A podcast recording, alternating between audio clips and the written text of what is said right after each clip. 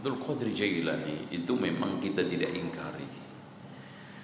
Orang zahid zuhud dan juga alim bermadhab hambali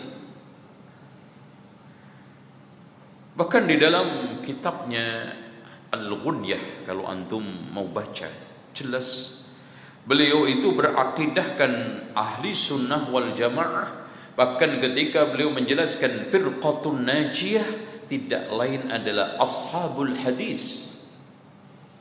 Dan dia secara fikih madhabnya hambali. Dan kita tidak ingkari memang uh, masya Allah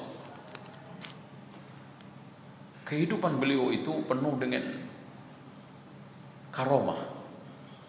Terus kemudian sirahnya sirah cukup normal seperti kita. Di antara karomah yang sering diungkapkan oleh para ulama dia pernah di dalam satu perjalanan ada mendung kemudian mendung itu mengeluarkan suara wahai Abdul Qadir Jailani berhentilah. Saya Tuhanmu. Dan sejak sekarang seluruh yang haram khusus halal buatmu apa reaksi Abu ini apa namanya Syekh Abdul Qadir Jailani atau Jaili? Ya. Ikhsa ya Abdullah minggat wahai musuh Allah. Kamu iblis bukan Allah. Akhirnya mendung itu hilang mengeluarkan ini keluarlah suara. Wahai Abdul Qadir saya menggoda 70 orang macam seperti kamu dengan cara ini berhasil kamu saya kuda dan aku gagal berkat ilmumu dan dimaksudkan adalah ilmu syariah.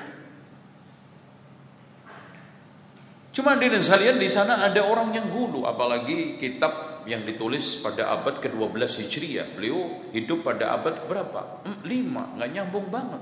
Berapa abad? Yang beredar di dalam eh, apa?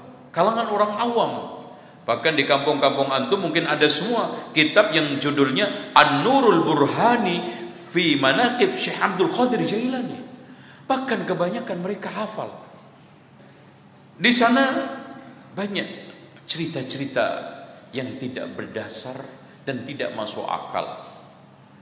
Yang aneh, cerita di situ diturunkan pernah Syekh Abdul Qadir Jailani bertapa di pantai Baghdad di dalam pertapaan itu akhirnya ketemu Nabi Khidir dalam setiap tahun sekali, selama tiga tahun tiga kali. Setelah pertemuan yang ketiga, Syekh Abdul Qadir Jailani diizinkan untuk selesai riyadhahnya. Sudah cukup harus mengajarkan ilmunya. Akhirnya datanglah ke Baghdad. Orang di Baghdad merasa meremehkan ulama-ulama lu siapa? Akhirnya ditantang debat oleh ulama-ulama ahli hadis, ahli tafsir, ahli fikih.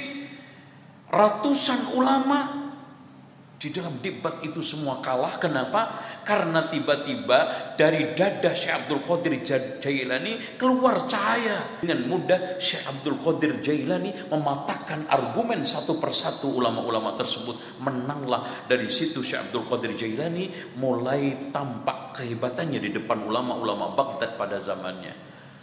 Makanya dari sini ciri mujizat, ciri karomah itu di antaranya nggak bisa didemonstrasikan. Makanya kalau ada katanya orang bisa punya karomah, bisa didemonstrasikan itu bukan karomah, tapi khurafat.